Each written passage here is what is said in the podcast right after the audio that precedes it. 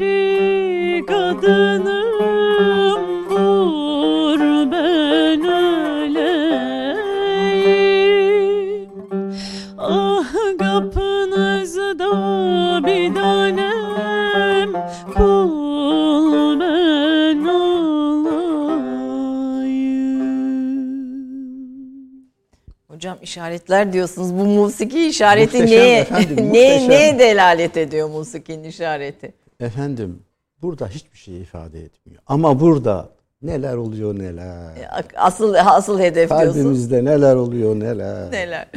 E, Yaprak hoş geldiniz. Hoş bulduk. Alper Bey hoş geldiniz. Bugün Furkan Bey yerine Alper evet, Bey. Evet Alper Uskur bugün bize eşlik ediyor. Peki hoş geldiniz efendim diyoruz. Ne dinledik? Ee, bir Isparta Zeybe'yi Nihavent makamındaydı. Münir Bey'in sesinden dinlemeye alışkın, alışkın olduğumuz bir eserdi. Evlerinin önü versin dedik. Teşekkür ediyoruz efendim. Biz Türk teşekkür ederiz. İzleyicilerimize sağlık efendim. Çok teşekkürler hocam. Sağ Bu güzel sesle selamlamış olduk efendim. Bugün konuğum Profesör Doktor Mustafa Merter, psikiyatrist. E, nefs psikolojisi e, alanındaki çalışmalarıyla psikiyatriye ve psikolojiye bir üçüncü boyut, bir farklı bakış açısı getirmiş bir isim. Ee, özellikle bu sanallaşma, di, dijitalleşme ile birlikte insanın zihnine yansıyanlar, etkileşimi, ruh halimizin yansımaları üzerine de kıymetli çalışmaları var. Hoş geldiniz Hoş diyorum efendim. efendim. Ee, efendim bir ikincisini yapıyoruz sizinle. Eyvallah. Ee, Eyvallah. Bu ikinci ve birinden kaldığımız yerden ben devam etmek istiyorum. bir de sizi yakından tanımıştık. Bu arada e, ailede var mı musikiyle uğraşan birisi hiç? Dedelerde filan? Yok benim bildiğim kadarıyla yok. Yani yok. hiçbir musiki şeyi yok. Allah bildiğim kadarıyla yok. Bir, bir, çünkü Mevlevilerde var de, dedelerde e, yakın olanlar. Tarihçi var işte büyük dedem Vakanevis Lütfü Efendi e, Mevlevi aynı zamanda işte gazasker vesaire. Musiki yönü var mıydı vallahi bilemiyorum.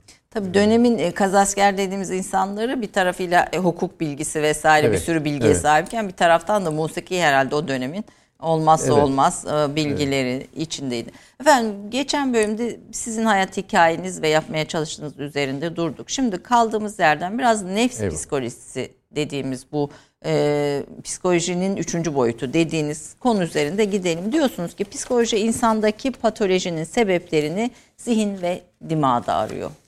E, Ve nefs psikolojisi vasıtasıyla siz farklı olarak ne görüyorsunuz? Nerede arıyorsunuz insandaki patolojinin, e, psikiyatrik sorunların sebeplerini? Biraz bunun üzerinden gidelim. E, Freud ve Jung burada e, e, psikiyatrinin de kurucuları veya önemli isimleri diyelim. Eyvallah. Onların ortaya koyduğu insana dair gerçeklerle sizin bir Müslüman psikiyatrist olarak ve Batı'yı da çok iyi bilen bir Müslüman psikiyatrist olarak e, bakışınız arasındaki farkı konuşalım istiyorum. Buyurun efendim. Eyvallah. Ee, iyi bir eğitim aldım Avrupa'da. İşte e, çok okudum e, farklı kaynaklardan. İşte Allah nasip etti birkaç dil biliyorum. Jung, Freud vesaire işte. Ama İsviçre'de Heidegger. zaten Jung, e, Jung'un asıl... Jung'un enstitüsü var Evet. zaten Zürih'te. Evet. E, Çalıştığım hastane zaten Jung'un asistan olduğu hastaneydi. Bazen gelirler geceleyin ben nöbetteyken aman ne olur Jung'un şeyini göster bize. Odasını. e, odasını göster diye falan. İlginç bir gelenek vardır orada. Bu e, başhekim psikiyatri hastanesinin içinde yatar. İsviçre'de. Ya. Yani o çok es- eski bir gelenektir. Neden bir şey var? Adanmışlık. Aşk. Aşkla, mesleğini aşkla yapmak. Bunun için bin İsviçre frankının üstünde eee zannedersem August Forel bir büyük İsviçreli psikiyatrın resmi vardır. Yani bilim hakikaten adanmışlık çok önemli. Aşk çok önemli. Ciddiyet çok önemli. İşte Dolayısıyla mesela bizim benim oradaki asistan olduğum zaman da Profesör Ernst orada yatardı hastanede. Benim yine asistanı olduğum araştırma bölümünün başkanı Profesör Angst hemen karşı tarafta otururdu şeyin. Ya, Çok yakın hastaneye. Yakın işte o yani hakikaten bir adanmışlık çok güzel bir idealizm var. İşte bütün bunlarla mücehhez bir şekilde Türkiye'ye geldikten sonra Yani bir 40 yaşınızdan sonra ama diyelim yani e, e, işte yaklaşık. aşağı yukarı evet geldikten sonra e, biraz şeydim e, havalıydım yani her şeyi biliyorum vesaire gibi. İşte bahsimden bazı olaylar falan geçti. Baktım ki hakikaten e, bu bizim psikolojimizde bildiğimiz şeylerde bazı eksiklikler var. İnsanlara yardım, grup terapisi yapıyordum.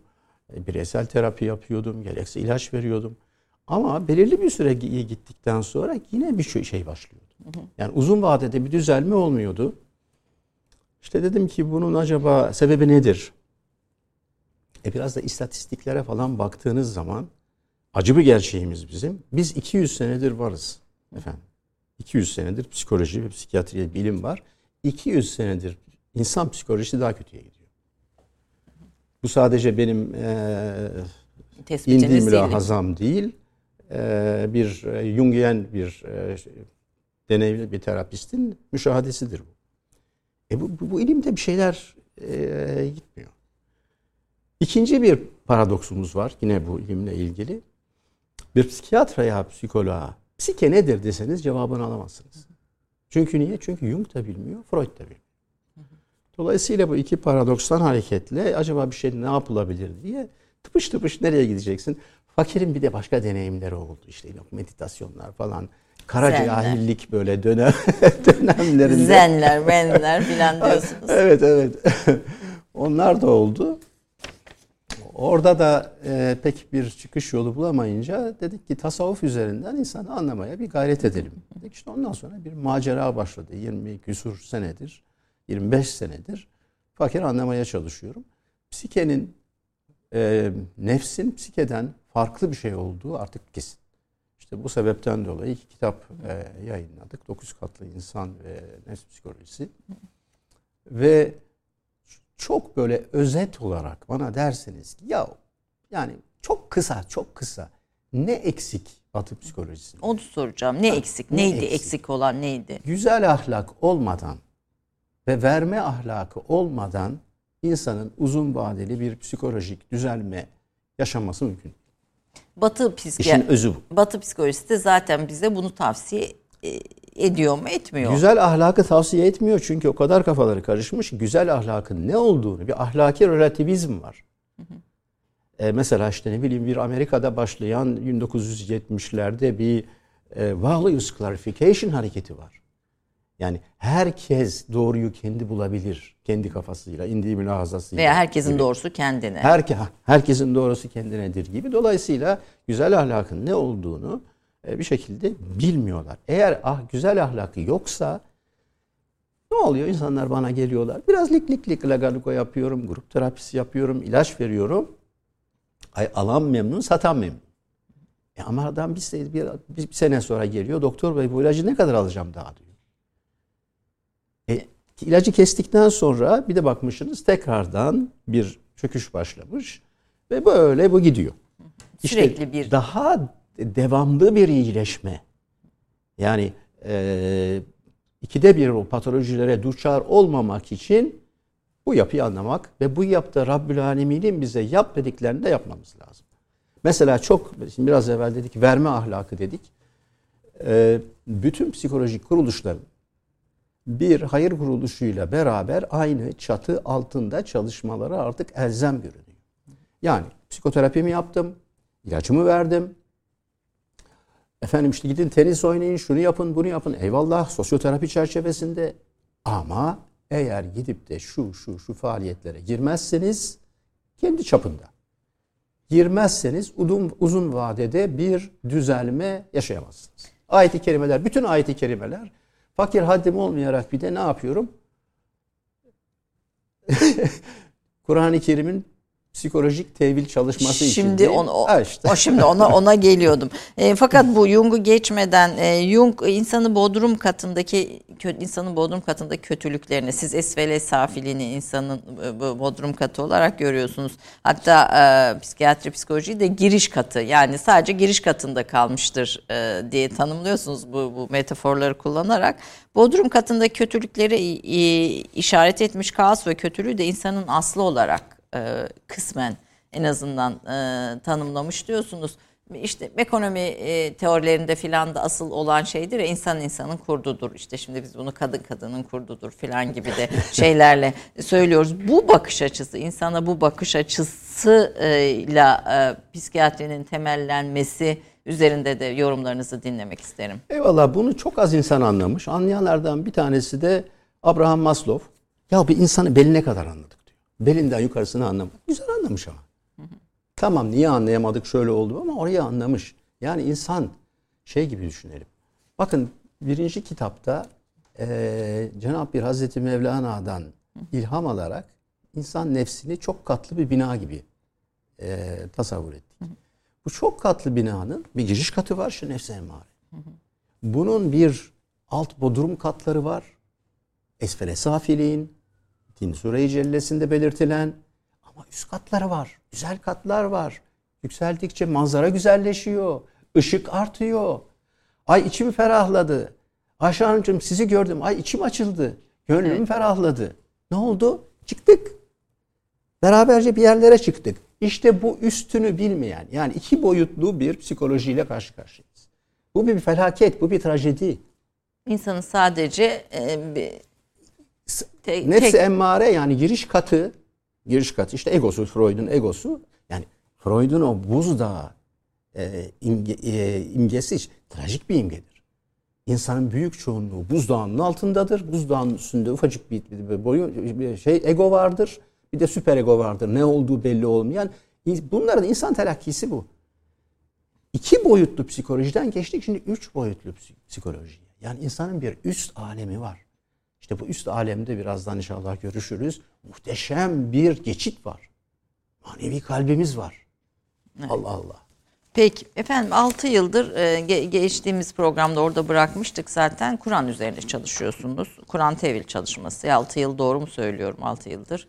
Efendim şimdi tevil yapmak ne haddime? Biliyorsunuz tevil, e, tefsir bir şeyin üstündekini kaldırmak. Yani daha açık hale getirmek. Tevil e, bir şeyi gideceği yere götürmek veya geldiği yeri söylemek. Yani daha derin bir analizdir tevil. Şimdi yapılan tevillerin psikolojik yorumunu yapmaya çalışıyorum. Yoksa tevil yapmak ne haddime onun Nereye, için. ne kadar 4000 sayfa gibi bir şey var elinizde bildiğim kadarıyla. 4500'lere falan yaklaşıyoruz yavaş yavaş evet. Bu ve ilerledikçe tabii bu sürecin içinde ne- nefs psikolojisi e, yaklaşımınıza nasıl katkı sağlıyor bu çalışmalar? Buradan başlayalım, gidelim efendim. Şimdi var olan psikoloji spekülatif bir psikoloji. Yani birisi bir şey söylemiş, bu böyledir demiş. İşte mesela Kenberg diyor, çok güzel anlatıyor egoyu. Çok ama ne güzel. Kohut bir şeyler anlatıyor. E işte Jung bir şeyleri anlamış. Erikson bir şeyleri anlamış. Ama bu yeni psikolojinin, nefs psikolojisinin hatta bunun daha doğru tabiri nefs ilmi delilli olması lazım. Bana bir şey sorarsanız bir şey ya şudur şudur diye size söyledim. Nedir bunun Kur'an-ı Kerim'deki karşılığı? Bunu size ayet-i kerimeler üzerinden göstermek durumundayım. Delilli psikolojiden kastımız bu. Ne zaman bitecek efendim, ne zaman okuyacağız? Efendim yaş 75. Ee, Allah dua diyorum diyorum ki biraz kredi daha verirsen diyorum. Herhalde işte bir senem falan var daha. Tabii ondan sonra onun redaksiyon, birinci redaksiyon, ikinci redaksiyon falan herhalde bir iki sene falan alır. İki sene alıp Allah uzun ömürler versin efendim. Şimdi e, işaretler, e, ayetleri bir işaret olarak da görüyorsunuz. Zaten bunu da söylüyorsunuz. E, tabiattan gelen işaretlerin aramıza sanal bağımlılıklar engel koyuyor. Çevremizden ve işaretleri görmüyoruz. Ve bu bizi bir karanlığa e, düçar ediyor diyorsunuz. Ne kadar çok ışık ekrana maruz kalırsak o kadar az işaretle muhatap oluyoruz. Buradan başlayarak neyi kastediyorsunuz? Hatta bizi bir ashab Matrix yani bir daha bir, bir örnekle Matrix içinde artık tanımlıyorsunuz. Buradan başlayalım. Biraz bu işaretleri görme, görmeme, işte bütün bu bilgileri, akılla gelen bilgileri kalbe indirme, e, gençlere bunu anlatma konularıyla devam edelim. Uuu çok Ben ben açtım, siz artık gir buyurunuz efendim. Bir gün Vermont'ta e, Amerika'nın kuzeyinde bir toplantıya katıldık. Çok güzel ormanlık bir yerdeyiz. Güzel bir odamız var. Tam odadan çıkarken ışığı kapadık. Ah, bir de baktık ki dışarıda inanılmaz bir manzara var. Ayşe Hanımcığım bu büyüklükte ateş böcekleri. Bizim Müthiş ateş bir- böceğinin 10-15 misli. Aman Allah'ım yarabbim. Yanıyor sönüyor her taraf. Donduk kaldık. Baktık. İşte şu dünyada eğer görebilirsek böyle işaretlerle. Yani biz şu anda zat-ı halinizden fakire işaretler geliyor. Eğer o gözle görebilirsek.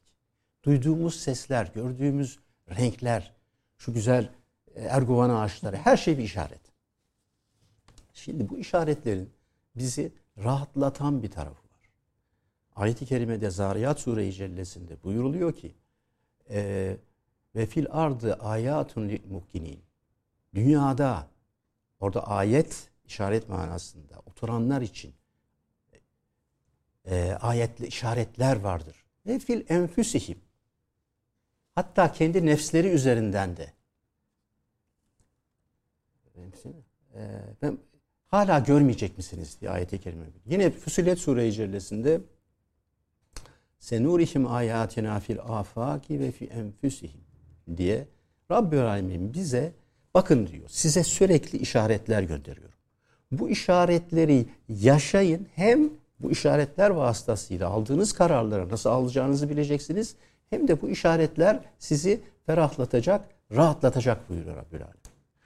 Şimdi bu işaretlerin bizim nefs yapısındaki e, bize ulaşan e, yani kendi üzerimizden ulaşan yönü veya işte bu işaretlerin daha belirgin olduğu yer manevi kalbimiz. Yine bir şey ayeti kerimede manevi kalbimizi bir çanak anten gibi düşünebiliriz. Eğer birçok ayeti kerime, fakir 156 ayeti kerime saydım. Orayı paslatmayın, orayı tıkamayın, orayı kirletmeyin diye sürekli uyarılar alıyoruz. Kalp üzerine. Kalp üzerinde. Şimdi bize duyularımız vasıtasıyla çevreden gelen verilerin yani Rabbimizin işaretleri çok hızlı bir şekilde eğer bize ulaşıyor ise tefekkür haline tebdil olmuyorsa, hızlanmıyorsa onların manasını çözemiyoruz. Bak bu çok önemli. Yani Yani Ee, zihnimize vuruyor, geri gidiyor dalgalar gibi. Aynen. Ayet-i kerime e, şimdi şöyle e, anlayalım bunu. Geliyor ellezine yetefekkerune fil halki semavati vel ard. Onlar ki göklerin ve yerin üzerine tefekkür ederler. Ellezine yetefekkerune fis sem Rabbena ma halakta haza batila. Rabbim sen bunları boşu boşuna yaratmadın. Yani biz yavaşlayıp gelen işaretleri gördüğümüz zaman Rabbimizle bir bağlantı kuruyoruz, irtibat kuruyoruz. O da bizi ferahlatıyor, o da rahatlatıyor. Bakın beni ne şaşırtıyor biliyor musunuz? Tarihteki en büyük bilimsel gözlemcilerden bir tanesi Darwin'dir. İnanılmaz bir bilimsel hassasiyetle notlar alıyor. Evet.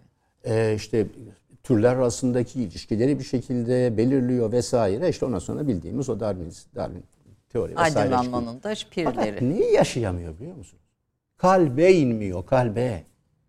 Bundan dolayı da yaratıcısız bir evren tasavvur ediyor ve tasavvur ediliyor. Ve o e, Darwin ağır depresyonlar içinde hayatını kaybediyor. Yani halbuki bütün bunları yaşadıktan sonra notlarını alsın, bilimsel araştırmalar yapsın. iki hal yaşayabilseydi. Rabbül Alemin'den ata edilen hayret ve hayranlık. Bu sizin çok kullandığınız Allah bir iki kelime. Yani bir- biraz bu iki kelimeyi açın isterim hayret ve hayranlığı. Şimdi hayret ve hayranlık tefekküre paralel gidiyor. Yani hadi gidelim nereye gidelim? Ee, Yıldız Parkı'na gidelim. Oturalım. Erguvanlar çiçek açmış. Durulduk. Sustuk biraz. Ağaçlara bakıyoruz. İçimizde bazı duygular uyanmaya başlıyor. Bu duygular normal duyguların fevkinde duygular, üstünde duygular. Hayranlık mesela. Ya ne kadar güzel diyoruz. Ama bunun için yavaşlamamız lazım. Yani o anda oraya bakmak yerine biz cep telefonu üzerinden mesaj çek çekiyor Fotoğrafını çekip kendimizi veya selfie ile fotoğrafını çekip. bakın fotoğraf çekmek çok büyük bir trajedi. Hakikate bakmak yerine fotoğrafa bakıyoruz diyorsunuz. Evet. Yani biz donduruyoruz. Neyi donduruyoruz? Bak burası burası muhteşem nefs psikolojisinin bize öğrettiği gene Kur'an-ı Azimüşşan. Ya sürekli yenilenen, sürekli güzellenen, güzelleşen bir evrendeyiz biz. Değişen. İşte, evet. Ayet-i kerimede Rahman Sure-i Cellesi'nde kullu yevmin huve fişen.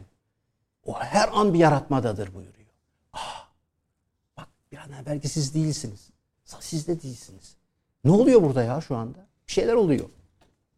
Yeseluh men fis semavati vel ard. Kullu yevmin huve fişen. Kullu men aleyha fan. Her şey geçicidir. Ama hızlandığımız zaman biz o geçici şeylere takılıyoruz. Yani geçici zaman içinde hapis kalıyoruz. Halbuki kalp devreye girdiği zaman işte o her an e, yenilenen güzelliği. Yani kullu yemin huve fişen. Her an yenilenen güzelliği gör, görür hale geliyoruz. İşte bu bir lüks değil, zaruri bir ihtiyaç sultan. Bunu yaşayamazsa insanlar makine yüzünden. Bunu yaşamak yahu Sürekli, de- sürekli bir denizden şey çıktım. gör. Denizden çıktım. Turgut Reis'te yüzdüm. Bu arada Bodrum'da yaşıyorsunuz. Evet. evet söyleyelim yani. Güzel bir delikanlı. Çok yakışıklı bir delikanlı. Çok da ona yakışan güzel bir kız. Baktım dedim. Ne güzel dedim. Ne gördüm biliyor musun? İkisi de böyle. Telefon Dedim ederim. şimdi bunlar bana deli diyecekler dedim. Kızım dedim. Güzel oğlum dedim. Sizden bir şey rica edebilir miyim dedim. Buyur amca dediler. ne oluyor? ne olur dedim. Birbirinize bakın ya. Güzellik orada Evet elinizde. birbirinize bakın. Ben hanımla evlendiğim zaman aşık olduğum başka gözüm hiçbir şey görmezdi. Ha ne görüyorduk biz? Niye bu gerekli? Neden? Neden bunu yapmak zorunda? Tevhid, tevhid sultanım. İnsan tevhid aşığı. Rabbine yaklaşmak istiyor. İnsana baktığı zaman, canım dediğiniz zaman canlar birleşiyor. Canımız da bizim şu bedenimiz değil. beden üstü yönümüz, içimizdeki o asli hakikatimiz. Yani o sanalla şimdi bir reklam arasına gireceğim ama bu ekrana bakmanın, ışığa bakmanın daha doğrusu Evet, ekrandaki çok ışık. kısa zamanda çok fazla enformasyon akışı, akış, akış, ak- şey, ak- Hız. ışık, hız ve tabii e, insanı e, kötülüklere teşvik eden enformasyon akışı. Veya lüzumsuz enformasyon Bu- bu bizim- Yani bu neye benziyor biliyor musunuz? Bir boksörün çok sıkı bir şekilde boks e, da- şeyde ard arda yumrukları aldıktan sonra groggy olur boksörler. Sersem olur yani. Sersemleşir. İnsanlar sersemleşmiş vaziyette. enformasyondan fazla bilgi. Enformasyon, lüzumsuz enformasyon, lüzumsuz haber, her oyun, her türlü şey. E, Bunun bizde o uyandırdığı, bunun sonuçları üzerine biraz konuşalım reklamlardan Sabaha kadar sonra. konuşuruz Depresyon, nevroz neyse hani artık bunun şeyleri hani ne- neyi tetikliyor, ne hale kaygı, endişe. Ya ne olur biraz da güzel şeyler konuşalım. Ama o işiniz bu hocam ne yapayım yani psikiyatristsiniz yani sahanız bu yani bir, bir ressam falan olsaydınız başka bir şey konuşabilirdik ama sahanız bu efendim. Kısa bir reklam arasından sonra Doktor Mustafa Merter'le bu söyleşiye devam ediyoruz. Doktor Mustafa Merter 1947'de İstanbul'da dünyaya geldi. İlkokulu Cihangir'de, ortaokuluysa Avusturya Lisesi'nde okudu. Lise eğitimine 16 yaşından itibaren İsviçre'de devam etti. 1975'te Lozan Tıp Fakültesinden mezun oldu. 1977 yılında Teresa Speşa ile evlendi.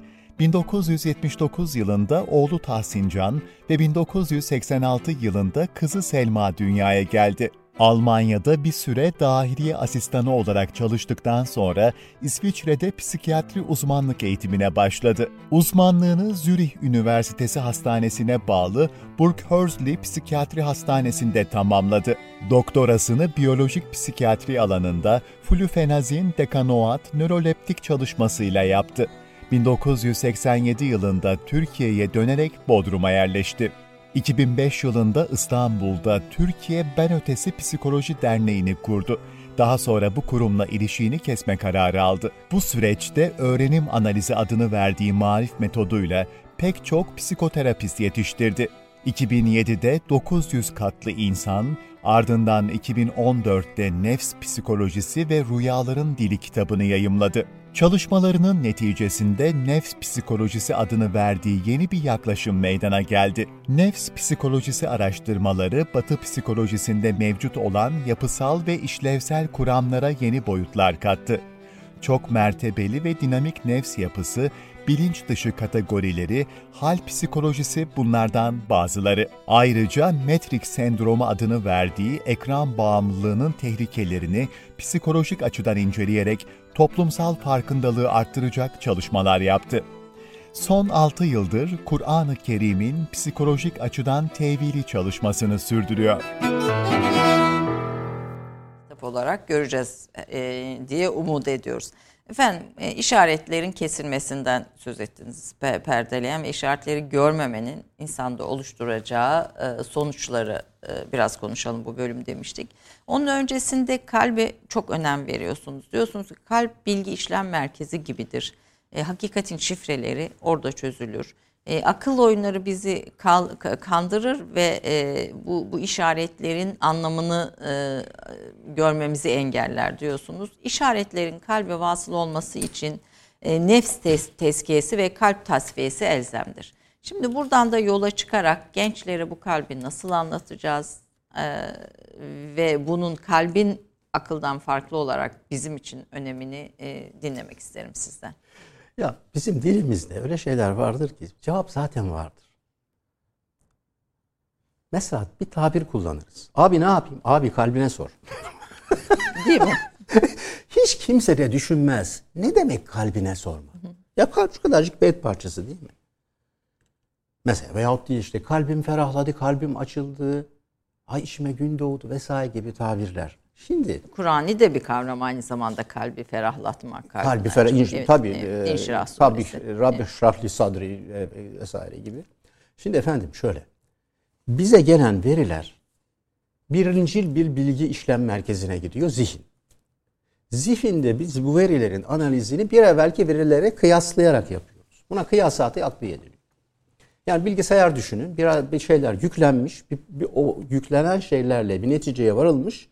Yeni veriler geldiği zaman Mukayeseyle bir mukayeseyle bir neticeye varıyoruz. Peki ya benim orada daha evvel çıkardığım neticeler yanlışsa o zaman ondan sonra gelen neticeler de program yanlış olduğu için net, e, doğru neticeyi vermiyor. Rabbül Alemin ne yapmış orada? Ne yapıyor? Bak o kadar önemli ki bunu anlamak. Şimdi eğer biz varoluş reçetesine uyarsak, yani biraz evvel zat hallerinize arz ettiğim eee, güzel ahlakı yaşayıp bir yandan da verme ahlakı, bu kuralı koymuş. Bak diyor, bu yapıda diyor, sizi diyor daha eee, bilgiyi e, daha iç- çalışabileceğiniz bir yere çıkabilmeniz için bu kurallar böyle diyor. Şimdi diyelim ki biz biraz işte biraz dikkat ettik, işte e, hatalarımızı düzelttik, şunu yapmadık, bunu yapmadık, yükseldik. Şimdi orada şey çok önemli. Manevi kalbimize doğru yaklaştıkça oradan gelen akış ki buna füyüzat, taşma, e, ilhamat, işte oradan gelen ilhamlar, varidat, e, tuluat gibi tabirler veriliyor. Manevi kalpten bir şeyler akmaya başlıyor o akan şeylerle benim aklımdan daha evvel çıkardığım sonuç buluşursa yani buna da tevfik deniyor. Tevfik senkronizasyon demek. Yani ilahi enformasyonda benim çıkardığım sonuçlar senkronize olursa doğruyu buluyorum. Bakın her insan her gün 35 bin karar almam durumunda. Elimi şuraya götürdüm karar, şunu yaptım, bunu yaptım vesaire. Bu kararların doğru veya yanlış olma ihtimali çok yüksek. İşte ne kadar ilahi enformasyonla buluşursa kalpten gelen o kadar doğru karar alıyor. İşte buna hikmet deniyor. İşte buna marifet deniyor. Bunu söylüyorlar bizim e, atalarımız. Büyüklerimiz. Eyvallah. Ama eğer manevi kalp devreye girmezse sadece burada kalırsa ne çıkıyor? İnsanlığın şimdiye kadar gördüğü psikolojideki, psikiyatrideki paradoksu zaten halinizde arz ettim. Ama bir başka paradoks daha var. Yahu insanlık tarihinde ki hiçbir zaman olmamış kadar bir bilgi birikimi var bugün dünyada. Evet, müthiş bir Değil mi? kazanım. Yani Beyin, beyinden, Ya- beyni tanıyoruz, vücudu yani tanıyoruz. bitler işte onlar bir tabirler kullanıyorlar. Bu çok güzel bir şey değil mi? Aman ne güzel çok şey biliyoruz. Yani bu bir üstel bir artış gösteriyor. Evet. Bilgi birikimi. Peki üstel artış gösteren başka bir şey var mı? Ya çevre kirliliği, ekolojik dengenin gitmesi. Bu nasıl bir bilgidir ki biz bildikçe dünyayı yok ediyoruz? İşte kalp devreye girmediği için, ilahi enformasyon akışı devreye girmediği için böyle bir dünya tablosu çıkıyor. Gençleri nasıl anlatacağız? Ellerinde telefonla doğdular neredeyse özellikle. Şimdi aynen bir alkolin artık o hale gidiyor. Bir alkolik gelir anamnez alırım. Kaçta içmeye başlıyorsun? Ne içiyorsun? Ne kadar içiyorsun? Haftanın kaç günü içiyorsun? Vesaire gibi. Ne zaman kadar zamandır içiyorsun diye alırım. Aynen bir alkolikle yaptığımız gibi bizim bir e, anamnez alıp, bilgi alıp evvela derecesini belirle, belirlememiz, belirlememiz lazım. Ekran zamanının derecesini, zamanını. Ekran zamanının alkolizm gibi bir bağımlılık olarak Aynen. görüyorsunuz. Hiç şüphe yok. Hiç şüphe yok. Lütfen, lütfen şu internet nesli kitabını Gene Twenge'nin okusunlar. O kadar açık bir şekilde anlatıyor ki Gene Twenge Amerikalı bir profesör Evet, hanım, evet. Psikolog, psikolog. Rakamlar, veriler, araştırma analizi. 2012 tarihinden itibaren oradaki istatistiklere baksınlar. 2012 tarihinden itibaren bütün ha- hastalıklar artıyor. Depresyon artıyor, kaygı artıyor, intihar artıyor, bağımlılıklar artıyor, her şey artıyor. Ve Jim Twenge diyor ki bu diyor 2012'de telefonların harcı alem haline yani akıllı telefonların çıkmasıyla çıkmasından başka hiçbir şeyle bunu bağlantılı göremiyorum diyor. Tek sebep ol- olarak oraya bak. Tek ben ben, başka bir şey bulamıyorum. E, Twenge bu sadece e, yani intihar vesaire gençler üzerindeki etkisini e, araştırırken yaşam enerjisine dair şeyler de söylemesi. Evlenme isteği azalıyor, ev ev Evet, sahibi olmak evet, azalıyor. evet. Ev sahibi olmak istemiyor. Mesela yeni Evet. nesil gençler Evet. gibi tespitleri de. Ehliyet almak istemiyorlar. Çok ilginç müşahede. Bakın Twenge, Twenge'nin birinci kitabı Ben Nesli. O başlı başına bir fenomen şeyi anlatıyor. e, Values Clarification yani terbiyesiz aile sisteminin çıkardığı gençliği anlatıyor. İkinci kitabı Narsisizm Milleti. Önemli kitap. Dünyadaki narsisizm yani bencillik artışını artı. Ama son kitabında ne yazıyor biliyor musunuz? Bu beni çok şaşırttı. Ya narsisizm azalıyor. Çünkü narsist olmak, bencil olmak için enerji lazım. Bu çocukların narsist olacak enerjileri bile yok. O büyük bir felaket bu. Yani düşünsenize gencecik bir insanın bütün hayat enerjisinin işte Kur'an-ı Azimüşşan'da bu ne diye geçiyor? Emvatun gayrı ahyain. Onlar diyor hayatı hiç tatmamış gibi ölülerdir. Emvatun gayrı ahyain diye zikrediliyor Kur'an-ı Kerim'de. E başka bir ayeti kerimede de bu da Ali İmran galiba bu duruma şöyle diyor. Vellezine kezzebu bi ayatina bizim işaretlerimizi, ayetlerimizi görmemezlikten gelenleri vellezine kezzebu bi ayatina senestedricihum min haysi la ya'lemun. Onları farkına varmadan, kendileri farkına varmadan nestetricum demek gömeriz demek. Yani biz farkına varmadan daha karanlıkla, daha derin bir yerlere, daha ümitsiz bir yerlere doğru iniyoruz, gömülüyoruz. Matrix sendromu bu. Çalışmaya da daha az istekli olduklarını söylüyor yani enerjinin yokluğuyla. Ekran zamanı 6 saat olan, gece uyumayan Blue Moon Syndrome. Odadan mavi ışık geliyor çocukların.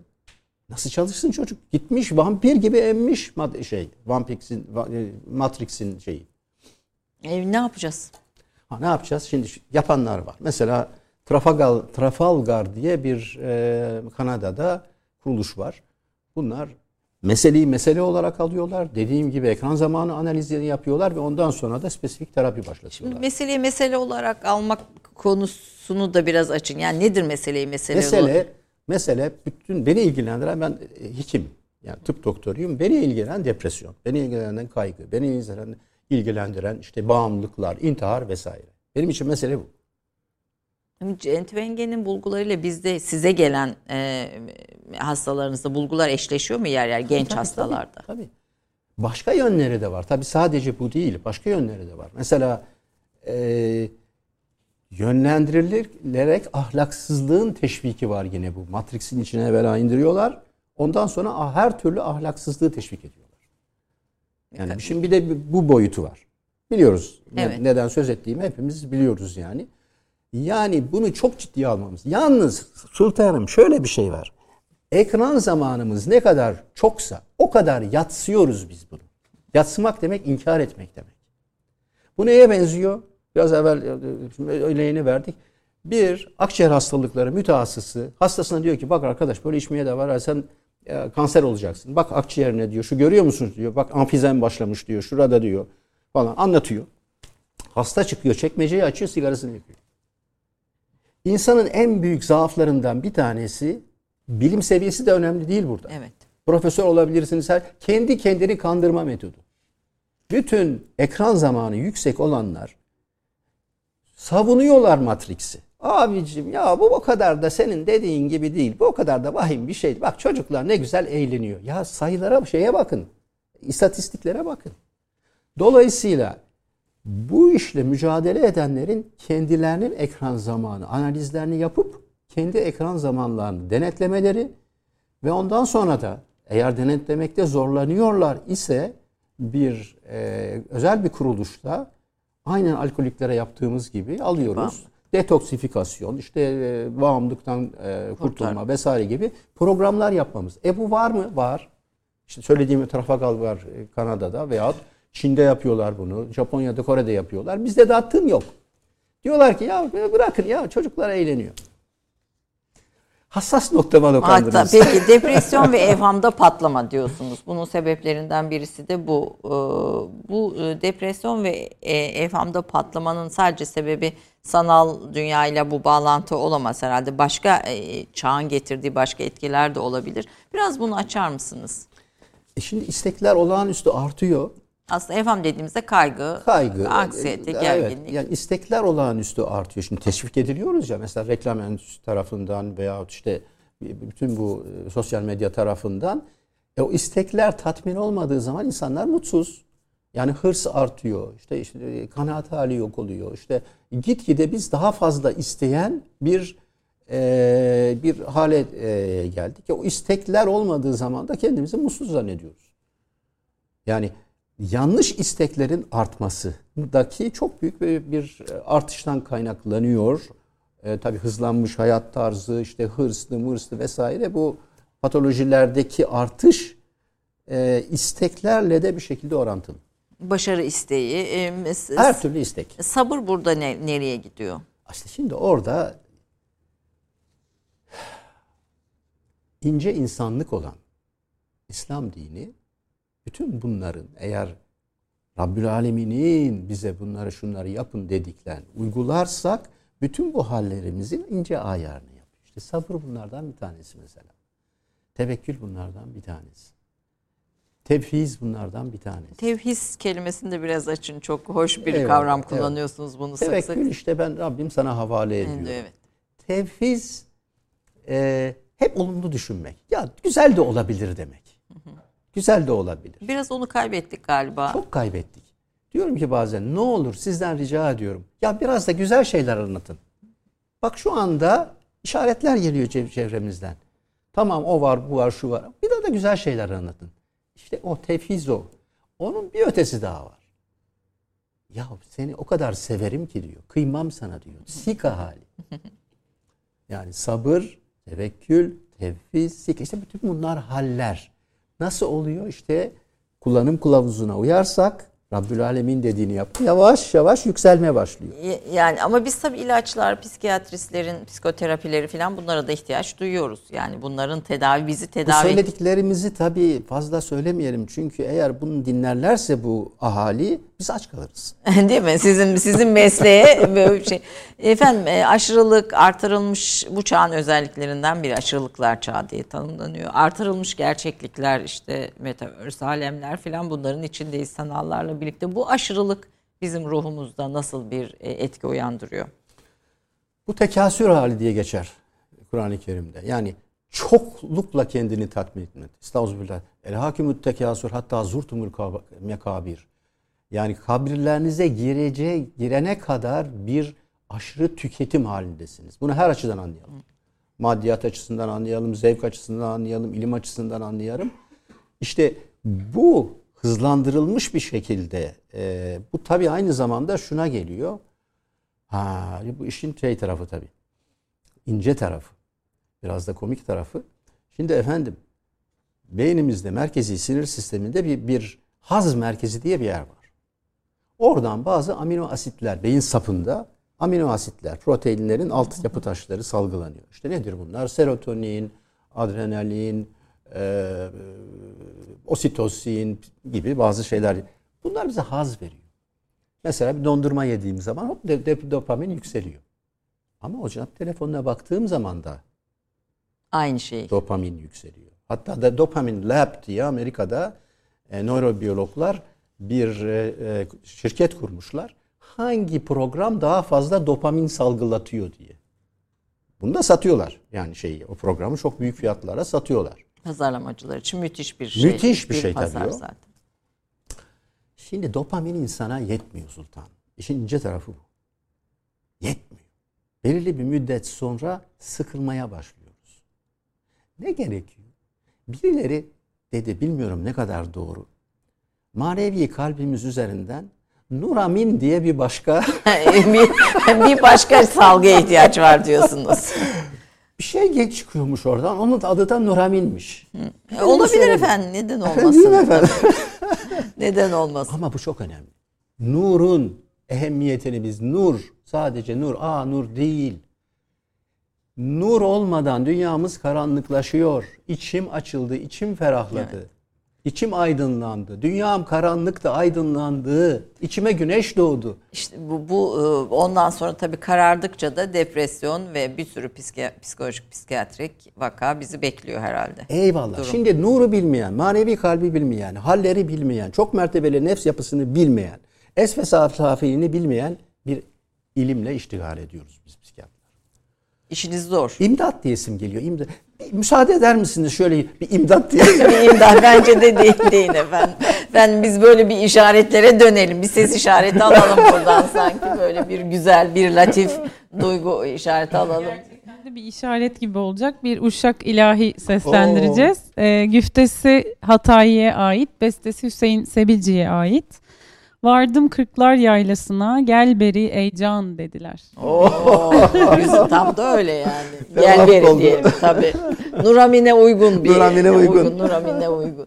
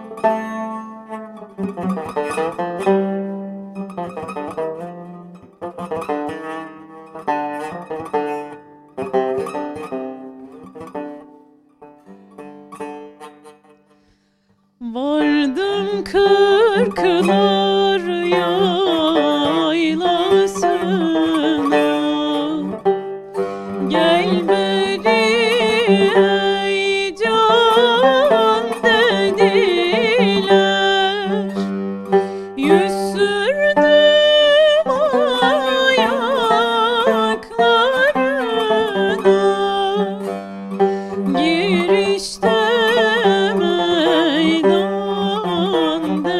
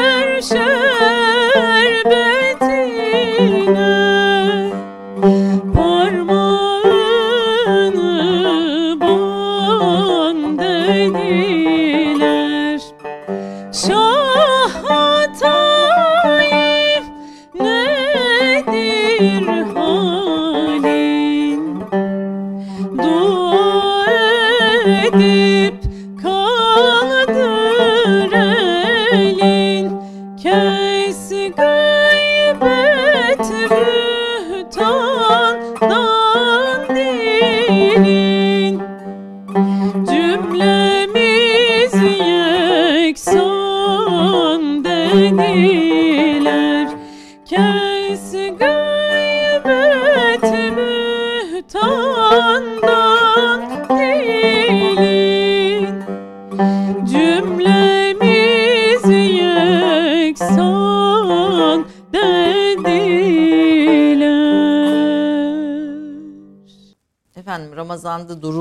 Bir ayda e, psikiyatrist doktor Mustafa Merter'i konuk ettim. Onunla birlikte aslında psikiyatrinin ve bir diğer tarafta maneviyatın birleştiği bir başka insana bakışı konuşuyoruz. Çok da kıymetli şeyler e, dinliyoruz. Bir, dışımızdakileri perdelendiği, dışımızdaki ayetlerin, işaretlerin görülmesinin engellendiği zaman insan ruhunun sürüklendiği yeri biraz konuştuk. Bir de içimizdekiler var. Geçmişin gölgeleri var. İçimizde taşıdığımız anne babalar var.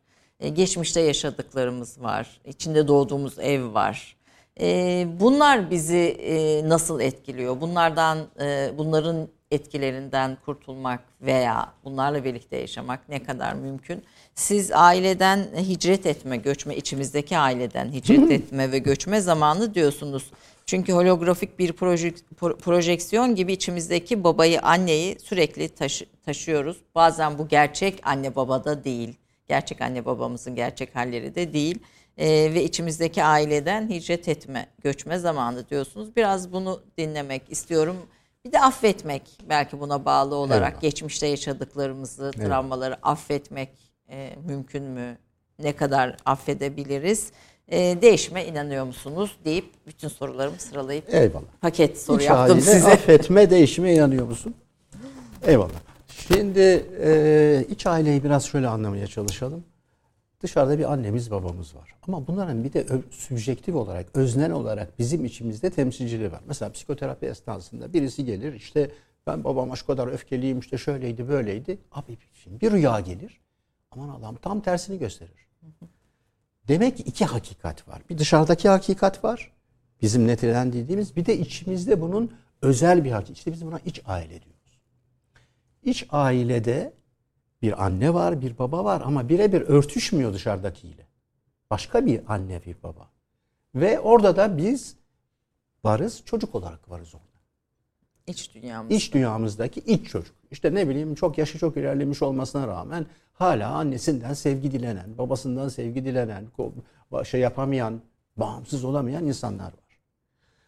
İşte bu bunu kim anlamış? Ee, Eric Berne'in Transactional Analysis diye, transaksiyon analizi diye bir ekolü vardır. İşte içimizdeki çocuk, içimizdeki anne, ebeveyn, bebeğin diye bir sistem oluşturmuştur. Bir psikoterapi ekolüdür bu. Şimdi bu evet bu var. Peki bundan eee, doğrusu nedir? Ne olmamı? Bizim o iç aile bir daire düşünün şöyle. Bizim benlik dairesi gibi. İçinde bir şöyle bir küçük bir daire düşünün. O dairede iç aile. O iç aileden hicret edip dünyaya açılmamız lazım. Yani büyümemiz lazım. Yani olgunlaşmamız, yani tekamül- oraya takılı kalırsak hep çocuk mu kalacağız? Oraya takılıp kalırsak işte nöroz dediğimiz şey bu. Mesela oradaki annemize olan öfkeyi eşimize yansıtabiliriz. Çünkü anakronik bir şekilde geçmişte yaşayan şeyler işte e, bakıyoruz yüzde altmışlara mı çıktı bir şey e, ayrılık ora, ayrılma Boşanma oranları. oranları. İşte bütün bunlar oradan kaynaklanıyor. Yani içimizdeki o nörotik potansiyel, o söylediğimiz iç ailedeki karmaşa ne kadar karmaşa yüksekse o kadar yansıyor. Burada demek ki orayı terk edip dünyaya bu da nasıl çıkıyor biliyor musunuz rüyalarda? Ay birisi mesela deniz kenarına geliyor bir tekne var. Birisi diyor ki denize mi çıkacaksın diyor. Evet diyor. Korkmuyor musun diyor. Yok ben korkmam diyor. Ben yelken kullanmasını biliyorum diyor. Dünya denizine açılıyor. Mesela bir örne bir rüya örneği bu şekilde. İşte bu şekilde o iç aileden çıkmaya ferdileşme diyor. Bunu bizim Jung Efendi anlamış. Individuation diye. Ee, güzel anlamış bunu. Jung'un önemli e, şeylerinden bir tanesi budur. O bireyselleşme, ferdileşme, bağımsızlaşma. Lütfen bunu yanlış anlamayalım. Annemize, babamıza gösterdiğimiz tazim Hürmet. o kalacak. O başka bir şey. Ama ben artık çocuk olarak o daire içinde kalmamam lazım. Dünyaya. Peki dünyaya açıldığım zaman işte buraya yine ince Ayar giriyor. ince ayar giriyor, ince psikoloji giriyor. Hangi kimliğimle yapacağım bunu? Nasıl açılıyoruz? ve nasıl nerelerde hata yapıyoruz? Dünyaya açılıyoruz. Hadi Bu, bu, ferdileştik. bu çok önemli. Bunu da anlatmak ama çok zor. Şimdi her insanın içinde bir celal bir de cemal yönü vardır. Jung bunu animus ve anima diye anlamış. Uzak doğu felsefesine baktığımız zaman yin ve yang diye. Yani zatı alilerinizin içinde çekirdek olarak bir celal yönünüz var. Nedir o? Hayatın zor durumlarında bir erkek gibi mücadele vereceksiniz. Fakirin içinde de bir anima, cemal potansiyeli var. O cemal potansiyeli içimde olması lazım ki kaba, saba, işte efendim bilmem ne bir erkek olmayayım. İşte o potansiyelin içimde uyanması lazım ki dengemi bulayım. Siz öyle değilsiniz de ama çok pasif bir hanımefendi. İşte kocası tarafından haksızlığa uğruyor. Hep toplumda şey yapılıyor. O içindeki o animus, celal potansiyeli uyanmamış. İşte bu potansiyel uyandığı zaman yani rüyalarda bu mesela bir alternatif eee, erkekler, kadınlar, genç yakışıklı insanlar, genç delikanlılar vesaire çıkıyor rüyalarımızda. Bu içimizdeki celal ve cemalin tezahür etmesi. Yani bununla biz ferdileşme sürecini yapıyoruz. Aslında rüyalar bu anlamda ferdileşmemiz için de, ferdileşme sürecimizi de bize de işaret taşı. İşaretler. Onlar da Peki, ayrı işaretler. içimdeki celal ve cemalin birleşmesinden ne oluyor sultanım? Ya kemal çocuğu doğuyor. Hocam Tekamül işte bu. Evet. Olgunlaşma. Saçlarımı yolasım geliyor. Olgunlaşma. Ya olgunlaş tekamül. Yani bazılarının e, bu kelimeleri sevmedikleri anlamıyor. Canlarım benim. Yin ve yang birleşmesi lazım.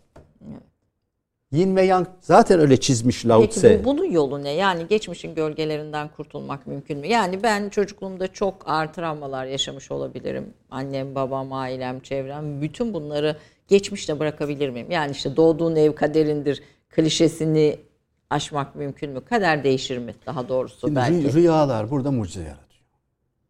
Rüyalar burada hakikaten mucize yaratıyor. Mesela bir rüya. Çok celalli bir hanımefendi. Babasıyla kavgalı. Ama evde otur, evde kalmaya mecbur. Yani hayatının Hayat o dönemisinde evde kalacak, onlarla kalacak. evet. Amazon diyordum hanımefendiye çünkü o kadar celalli ki yani terapi seansında da neredeyse beni parçalayacak. Mecazi manada, sembolik tabii, olarak. tabii. Şeyi görüyorsunuz, Evet, öfkeyi gücü, görüyorsunuz. öfke, öf- müthiş bir öfke. Benim de bütün söylediklerim boş. Teselli ediyorum. İçinden kim bilir bana neler söylüyor. Ya, yani faydasız şeyler. Rüya. Düz böyle bir ovada yürüyor. Uzaktan bir karaltı görüyor. Bir bakıyor ki orada muhteşem bir çınar ağacı var. Muhteşem. Rüya. Geliyor o çınara yaklaşıyor. O çınarda bir ritüel gerçekleşecekmiş. O da ne biliyor musunuz? Çınarın dibinde bir mahzen varmış. Ve o mahzende bir gece kalmak gerekiyormuş ki ritüel gereği bir şey yerine gelsin. Yalnız topraktan zehirli gaz çıkıyormuş. Bu zehirli gaza rağmen oraya girer misin kararında girmeye razıyım diyor. Giriyor, bir gece mahzende kalıyor rüyada, ertesi gün çıkıyor. Ertesi gün ne değişmiş biliyor musun? Ya bu rüyalar hakikaten insanı İnsan kendi kendini te- terapi, tedavi ediyor rüya rüyalarla. tedavi ediyor. Sultanım başka bir boyuttan görüyor her şeyi. Yani aldığı, yükselttiği bir başka boyuttan. Bu şu manaya geliyor. Eve gittiği zaman baba yine baba, baba, anne yine aynı anne. Şartlar yine ama kendisi artık Aynısı değil. aynısı değil. Başka yukarıdan görüyor. İşte bu nefs yapısının özelliği. E, bu öfke Yani çıkardığı levvameye, mülhimeye vesaire rüyada yani yukarıdan aşağıda olup biteni görür hale geliyor. Şimdi biz tabii bu aile kavgaları, çatışmalar filan bütün bunlarda bir öfke kontrol diye bir kavramı çok Evet. kul- kul- kullanıyoruz. Yani bir öfke kontrolü meselesi var. E, bu öfke kontrolünü sağlamanın da yolu bu mu? Yani bir öfkemiz var. Kusurlu hep karşıda kusur görüyoruz, yansıtıyoruz bütün işte kötü duygularımızı karşıya belki bir şekilde filan. Biraz bu e, bunu alt etmenin yolları da ne olabilir? Ee, affetmek tabii çok çok önemli bir şey. Affedebilmek çok önemli bir şey. Bir ay e, Ee, bir ayeti kerimede estağfurullah. Ellezine yunfikune fis serrai ve darrai ve kaziminel gayza ve afine anin nas. Vallahu yuhibbul muhsinin buyruluyor. Ellezine yunfikune yani sahip olduklarının canları acıyacak kadar bollukta ve darlıkta infak ederler. Bu çok önemli. Çok varken herkes verir. Ama yokken de İnfak Verme. etmek. Evet. Rabbil Alemin birinci mesajı verdi. Nedir? Bollukta ve darlıkta infak edin. Okay. Yok. Kazimin el gayza. Öfkelerini kontrol ederler. Allah Allah. Verme öfke kontrolü. Afine anin nas. İnsanları affederler. Vallahi yuhibbul muhsinin. Allah ihsan sahiplerini sever. Ne anladık? Sultanım affedemiyorsam demek ki ben infak edersem Belki bunun bir yolu olabilir. üç şeyi bir araya getirmiş Rabbül Alemin. Ne ilgisi var? İnfak, affetme, Affetmek. öfke kontrolünün ne ilgisi var? İşte mesela birisini affedemiyorum, bir şey yapamıyorum. Bir infakta bulunuyorum. Öyle yapsınlar. Allah'ım ben bu işten acizim. Şu insanı bana haksızlık yaptı. Ben bunu affedemiyorum. Şu şey yaptığım hayrımı, şunu lütfen affedebilmemi sağla bana. Çünkü haller, bu haller ata edilen haller. Rabbül Alemin'den bize verilen haller. Benim yapamadığım şeyde oradan gelirse yapar, yapabilecek hale geliyorum. Bir de bakmışsınız Afif ismi şerifinin tecellisiyle bir şekilde affeder bir hale gelebilmişiz. Fakir affetmek için bunu e, çok faydalı bir yaklaşım olarak görüyorum. Affetmeyi öğretiyor yardımlaşma ve infak diyorsunuz bu anlamda. Bir terbiye. Yani hem öğretiyor hem de Rabbül Alemin devreye giriyor. Daha evvel ben affedeceğim, affedeceğim diyorum, affedemiyorum. Kalbinizde bir hafiflik ve bir şey meydana geliyor. Evet. Evet bir bakmışsın artık bir şeyler vermiş sana senin kalbini çevirmiş. Yani ayarını yapmış. Küçük ayar yapmış. İnce ince ince ayarlar İnce efendim. ayar. ince ince ayarlar. Peki değişmez dediğimiz kaderimiz değişebilir mi böyle e, olunca? Yani o duygumuz değişebilir mi? İnsan ne kadar değişir? Yani e, psikiyatride yaptığınız şey diyelim bu terapiler, onlar, bunlar, ilaçlar ne kadar değiştirebiliyoruz mevcut ruh halini? Bir evham hastası mesela şimdi dizilerde falan da işte çok görüyoruz. Obsesif, kompulsif birisi. Değişebiliyor mu? Ne kadar değişebiliyor? Biraz şaşırtıcı bir şey söyleyeceğim size. Ne dedik? Çok katlı bir yapı gibi dedik nefs için. Emmareden böyle. Bu katlar da ana katlar vardır ama diğer katlar Ara katlar. sonsuzdur. Bir hadis-i şerifte Efendimiz Aleyhisselatü Vesselam 70 bin e, zulümet, zulümat nur perdesi vardır insanla Rabbi arasında buyurur hadis-i şerifte. Şimdi bulunduğum kata göre, bulunduğum yere göre ben farklı bir insanım. Nefsi emmaredeki fakirle, nefsi mülhimedeki, nefsi e, mutmainnedeki bir, bir değilim ki. Bu şu manaya geliyor. Belki varlığın akışı değişmiyor ama benim o akıştaki reaksiyonum gösterdiğim tepkiler değişiyor. Daha az acı çekiyorum. Bu- Peki bunu da nasıl söylüyor Rabbül Alemin? Bu çok önemli bu ayeti kerime üzerine. La havfun aleyhim ve lahim yahsenun. La diyor bakın la yok demek. Onlar ne depresyona girerler ne de mahzun olurlar diyor. Hüzün. Demek Aslında böyle bir şey mümkün- burada mümkün. hüzün. Evet. Ama benim bulunduğum yere göre mümkün. Ha, acı çekmeden yaşanır mümkün değil. Ama işte acıyla nasıl yaşayacağım? Efendimiz Aleyhisselatü Vesselam çektiği acılar. Hazreti İbrahim e, vef- vefat ettiği zaman döktüğü gözyaşları. Acı hayatın bir parçası. Bu kader e, hayatımız. Ama işte o kader içinde daha rahat bir şekilde var olma bulunduğumuz mertebeye bağlı. E, Kendimizi o acının cenderesi içine sokmak var. Bir de o acıyla birlikte e, yaşamak var. Belki bunu öğrenebiliriz. Maneviyat terapisiyle diyorsunuz. Terapi demeyelim de maneviyatın işaretlerini Maneviyat görerek. terapisi demiyoruz biz. Yani men arafe nefsehu ve kat arafe rabbehu. Nefsini bilen Rabbini bilir. Ne- Bu da çok kolay Rabbimizi- bir şey değil hocam. Yani çok zor bir şeyden söz ediyorsunuz yani. Ama reçeteyi uygularsak işte zaten her şey kendiliğinden oluyor. Reçete. Reçete var diyorsunuz Reçete. yani yazılmış. Ama tabii bir siz psikiyatriste ilaç reçetesi yazıyorsunuz bütün hastalarınıza. Şimdiye kadar öyle yapardık. Bir, bir tane yazardım. Sonra birisi bana dedi ki abi dedi bir reçete bir ilaç yazdım seni adam yerine koymazlar. Ne yapacaksın? İkinciyi de yaz dedi. Şimdi üçüncüyü de yaz, yazmaya başladık. Hatta bir de şey koyuyoruz şimdi artık başka şeyler de koyuyoruz. Mesela uyarıcılar, uyarıcılar koyuyoruz. Yani artık reçetelerimiz böyle 4-5 ilaç. Efendim ilacı fakir de kullanıyorum. Ama sadece ilaçlı olmuyor. Yanına ilave yan şeyler var. Bir de e, yansıtma yani psikolojik savunma mekanizmasının kullandığı bir yöntem olarak yansıtma yolumuz var. E, yani kendi e, kabul edemediğimiz yönleri karşı tarafa yansıtarak rahatlıyoruz. Suçluyoruz, itham ediyoruz vesaire. E, biraz bunun üzerine de konuşun isterim. E, salih insanların bu yansıtmayı en asgari düzeye indirdiğini söylüyor, söylüyorsunuz. Ee, bu yansıtma, karşıdakinde sürekli kusur arama, sürekli suçlama, biraz da insanın bu e, yapısı üstüne de e, dinlemek isterim sizi. Bunu anlamak için insanın çift yapısını anlamak lazım. Yani insanın ruh artı beden yapısını anlamak lazım. Şimdi bizim bir ruhumuz var, bir canımız var, bir de bedenimiz var. Model olarak Abraham Maslow der ki, ya der biz anladık bazı şeyleri ama der.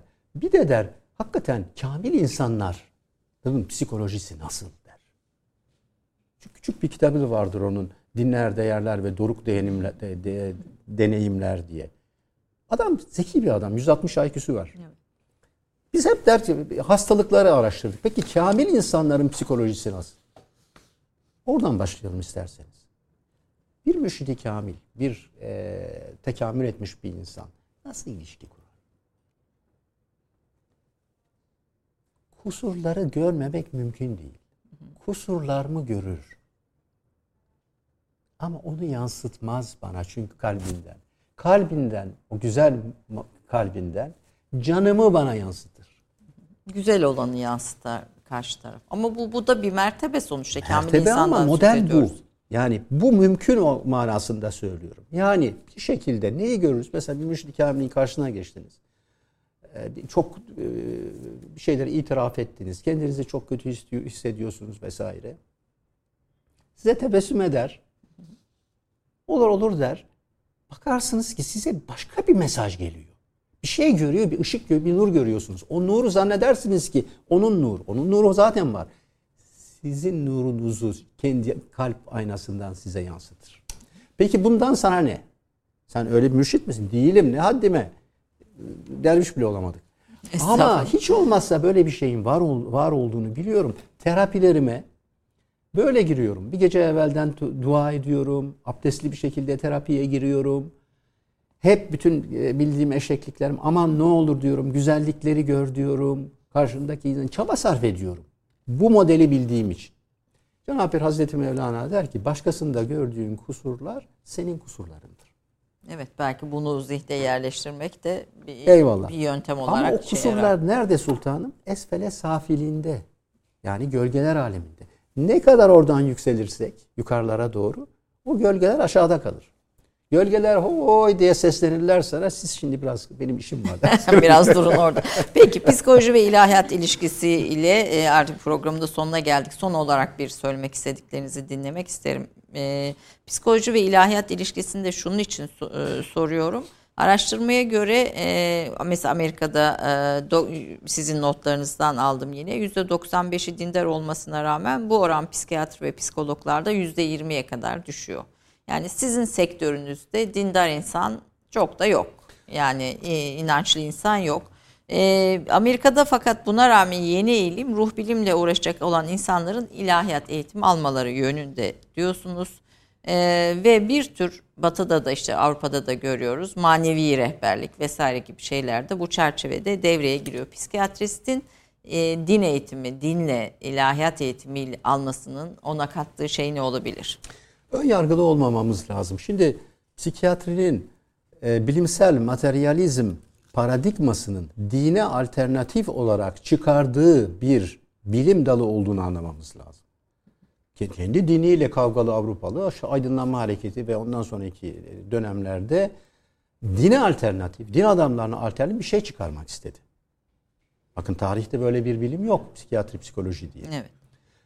Bu paradigma kendi yani diniyle... akıl hastalıklarını ayırıyoruz tabii evet, burada. Kendi diniyle kavgalı olduğu için e, biz de ona üstlendiğimiz için onların bütün yani bu pozitivizm, materyalizm, e, redüksiyonizm vesaire bildiğim bütün o izm yaklaşımları, dinleri çerçevesinde maneviyat, din, efendime söyleyeyim işte insanın manevi gereksinimleri falan kabul edilmiyor. Yani bunlar ciddiye alınmıyor. Diyorlar ki biz bunları laboratuvarda ölçemiyoruz. Çok ahmakça bir, bir şey. Sanki sevgi laboratuvarda ölçülebilirmiş gibi. Ee, dolayısıyla kendi inancı olmasa bile hiç olmazsa hürmet göstersin. Bir hanımefendinin terapisine gelen bir mübareklerden bir tanesine gidin. İşi gücü sizin başörtünüzle olacak. Evet. Satırlar arasında size mesajlar verecek. Çok güzel bir rüya gelecek mesela. O çok güzel rüyada işte acaba bu başörtüsü sizin en özgürlüğünüzü biraz engelliyor mu? Kısıtlanma duygunuzu. Bakın mesela şu hanımefendi rüyada gördüğünüz böyle saçlarıyla hanımefendi. Öyle olmak istemez misiniz? Rüyayı oradan o şey, şekilde anlamak istiyor ya. Dolayısıyla bu tutumdan vazgeçmemiz lazım.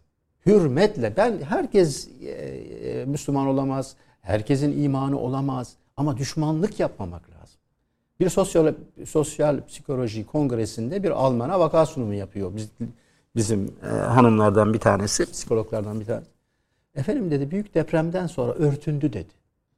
Ben onun dedi, başını açtırmaya uğraşıyorum dedi. Alman şimdi bakıyor bunu çözmeye çalışıyor. Bu ne diyor diye. Yani böyle bir seküler yani ahmak, psikiyatrist bir tür aydınlanma öncüsü rolü, aydınlanmayı kendi sağlayıcı, kafalarına göre kolaylaştırıcı vesaire gibi. Ee, ama bu insan hakları ihlali. Dinden kurtuluş tabii evet. bunun bir yolu. Ha, ha efendim siz, ben size hitap edemem.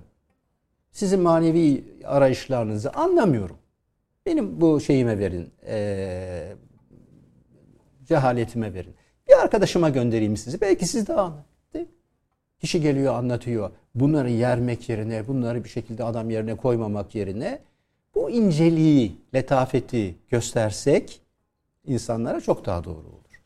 Psikiyatristlerin o zaman e, en azından bu bilimle uğraşanların, psikologların din ve ilahiyat bilimleri konusunda daha hürmetkar olmalarının önemli olduğunu altını çizelim. Templeton Üniversitesi'nde böyle bir program yapılmış Amerika'da.